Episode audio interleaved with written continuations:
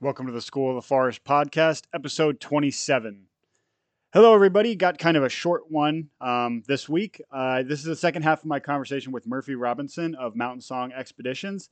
Um, and I, I cut this one kind of short um, because I, I really wanted to highlight what we talk about here, which is the guided trips that Murphy takes people on.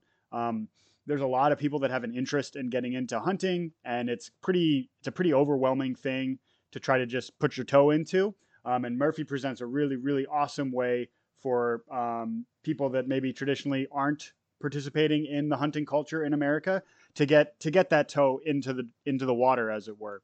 Um, we also go into talking about the myth of the lone hunter um, and this kind of idea of hunting being something that's just a solitary thing rather than really community based, um, which it always was in human history until sort of the modern the modern days. Um, so I hope you enjoy this second half of my conversation with Murphy. And if you haven't listened to the first part yet, I suggest you go do that because we're going to lay a lot of groundwork in that one for this episode. Thanks and enjoy the show.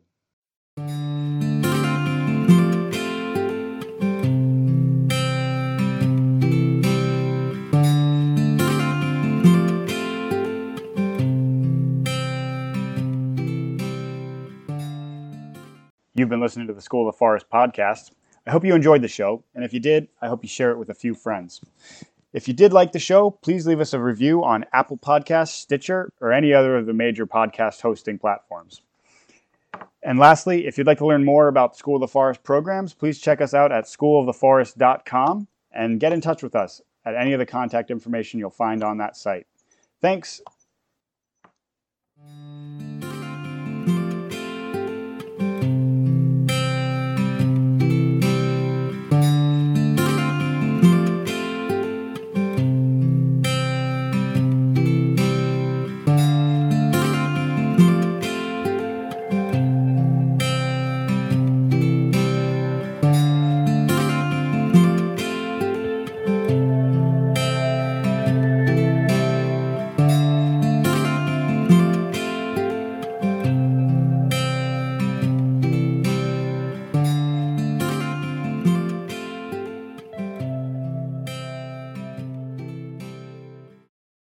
so you mentioned the these guided hunts that you go on, um, and I would I would love to hear more about that because, like you said, so much of so much of the uh, the challenge of be, like getting into hunting is that first that first hunt. Um, you know, there's a we have a friend here who's a lifetime Vermonter. Um, he has worked on farms his whole life, um, and uh, you know, just in the last year, started asking me about taking him out hunting because it's such a it's such a hard thing to get into. So I would love to hear more about this sort of. It sounds really hands on, and I think that's what a lot of people need.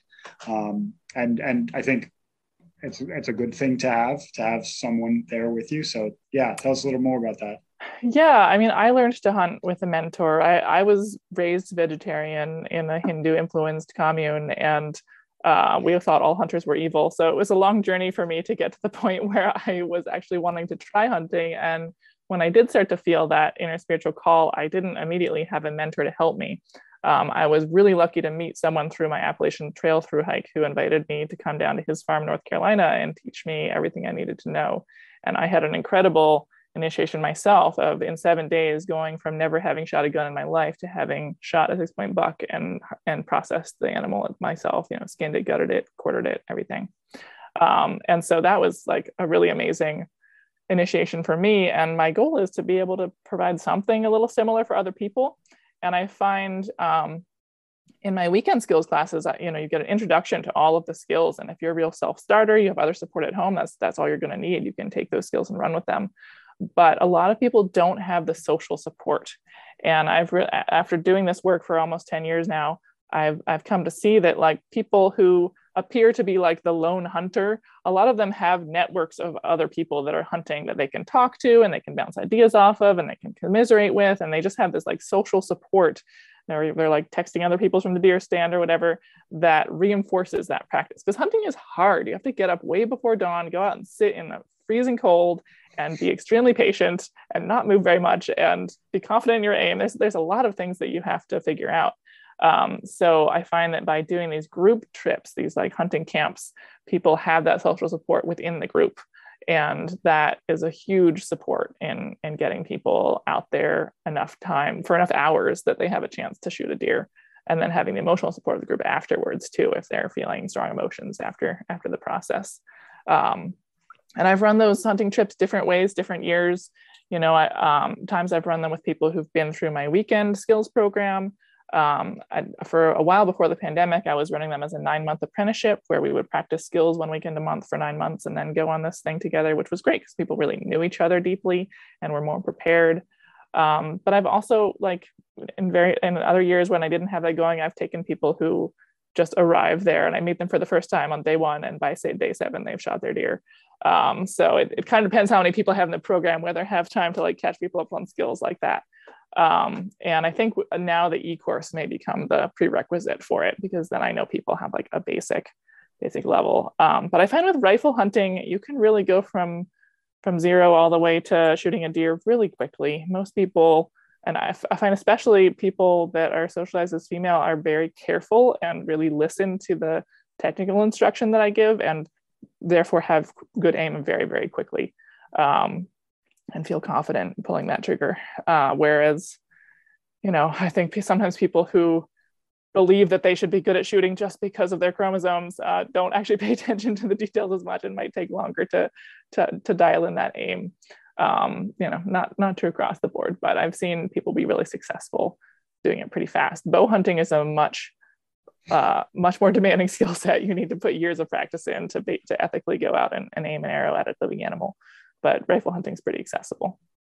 Yeah, that's yeah, that's incredible. You know, the the social aspect that you're talking about is, um, yeah, the the the sort of lone hunter thing.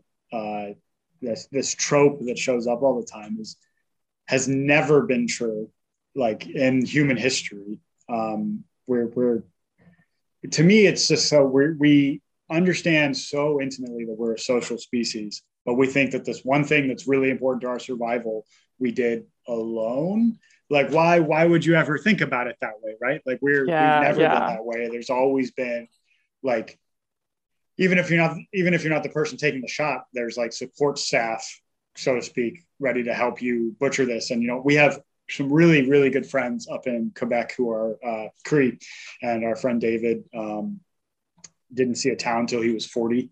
Um, like he he he he has forgotten more than I'll ever know.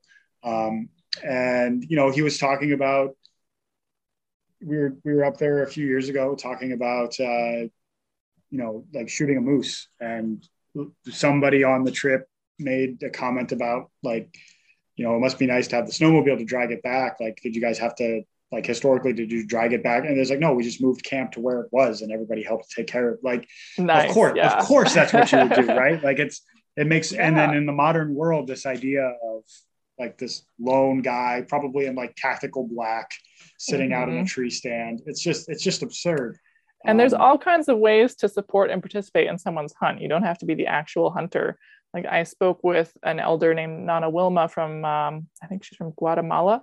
And um, I asked, I had a chance to ask her, like, are there traditional hunting? she's a Mayan elder, and I asked her if there were traditional um, hunting customs uh, in in her village, and she told me that uh, if someone was going to go out hunting for a large game animal, uh, a group of people would light a sacred fire and they would bless that person, and then that person would go out into the forest, and the rest of the people would stay there and tend the sacred fire and pray and sing until they came back.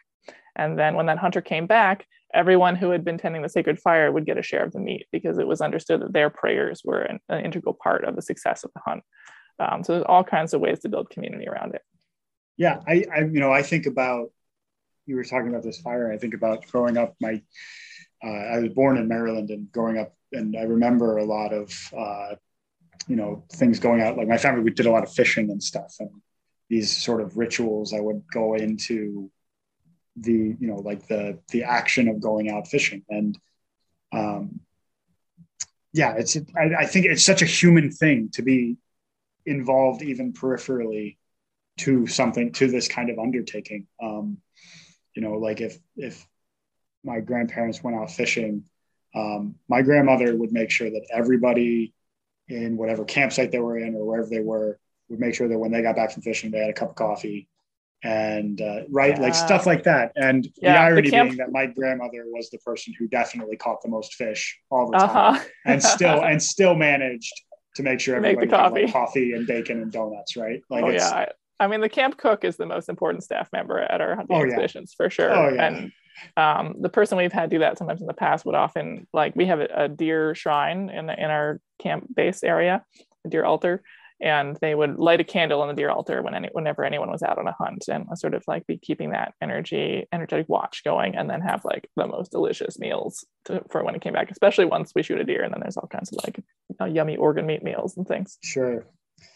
Yeah well, that's awesome. Well, we're just about on the hour mark, so maybe this will end up being uh, two episodes, which is great because it saves me time trying to find a next guest. Um, but uh, so I always like to close these up talking about a an experience in the outdoors that has just really stuck with you and sort of whether that's something that kind of formed your ideas for these programs that you run or if it was just uh, just something that you remember from your childhood that has always stuck with you um, I mean, there's so many moments. It's hard to choose, but one more recent moment in 2018, um, what I was on a subsistence uh, canoe trip in Minnesota where we were eating only food we gathered from the landscape. We'd spent a month harvesting and processing wild rice to carry with us in the canoes, and we were trapping beaver and fishing along the way. And it was also bow season. I was trying to find time to hunt in the mornings. It was hard because we were spending every daylight hour on the river. But uh, one morning we decided to take half a day off, and I was able to go out and bow hunt. Um, this was my recurve bow um, that I've been, you know, carrying the whole whole way in the canoe, hoping to get a chance to use it. And um, it was in this red pine plantation owned by the county, and I was walking the paths, and a doe um, came to me. I, I, saw her. She she approached. Um, she didn't quite know what I was. She was dancing there, like maybe 35 yards away from me and it was like a deep moment of like ethical decision for me because our group was very hungry at that point. We had been having terrible luck with trapping beaver because the rivers were flooded from a big rain and it had been very cold. We had we had had very little meat. We'd had like one beaver in 21 days divided between seven people. So it was we're mostly surviving on like rice and sea salt. And um, we really were hungry and for for protein for fat uh, and so I really wanted to, to harvest this deer for the group. It would have been this, this great achievement. Um, but I knew that with that recurve bow, you know, versus with my compound bow or my crossbow or something like that, my effective range, I really need to keep it in 20 yards. If it's if it's over 20 yards, it, you know, I may not make an ethical shot. I might just wound the deer, which is something I always try to avoid. Um, and so I stood there and she was kind of just dancing around, thinking about getting closer, not really getting closer, and one, trying to figure out what I was and i i felt the like ancient hunger of the ancestors like running through my blood at that point. I felt this like on a cellular level i felt the ancestral experience of like i am hungry and i want to shoot this animal. Um, but ultimately i made the decision not to take the shot. And eventually she ran off. And you know i just had to be you know make that decision that moment. Am i going to take a wild shot and hope for the best and the chance of getting the like glory from my group of being the one to bring in a whole deer's worth of meat. Or am i going to acknowledge the fact that i am in i'm basically just in a masochistic vacation. I have decided to put myself in this situation where i'm hungry. Um, I, at any point i could hitchhike out and buy a pizza um, and i don't want to like injure this deer based on me wanting to like have this artificial survival experience uh, so I made the decision not to take the shot, and that taught me at least as much as the times when I have decided to make a shot. That's that's yeah that that's an that's an incredible thing to to bring up, like especially talking about this artificial survival thing. A masochistic vacation is what I'm going to start calling like pretty much everything I do. Yeah, um, pretty much. Great. Right? That's great. if you're all right with it, I'm absolutely going to start using that in my conversations. Sure. Credit me once so in a while. Yeah, sure. Yeah, absolutely. totally. totally. Um, awesome. Well, thank you so much for coming on. Do you have anything, any kind of like last thoughts to share before we go? Um, I mean, it's it's spring here. The maple sap is flowing. I just hope that people are feeling like the excitement in their veins as the sun strengthens and can make some great plans for getting outdoors as the weather warms. And you know, I love winter vacations too, but for a lot of people, the warmer weather is more accessible. So I just hope people get to get out and and enjoy it. Awesome. Well, thank you so much. And thank you all for listening. We will catch you on the next one.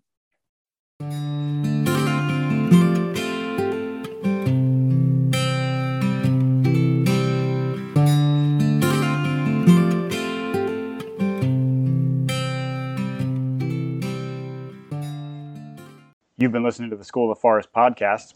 I hope you enjoyed the show, and if you did, I hope you share it with a few friends.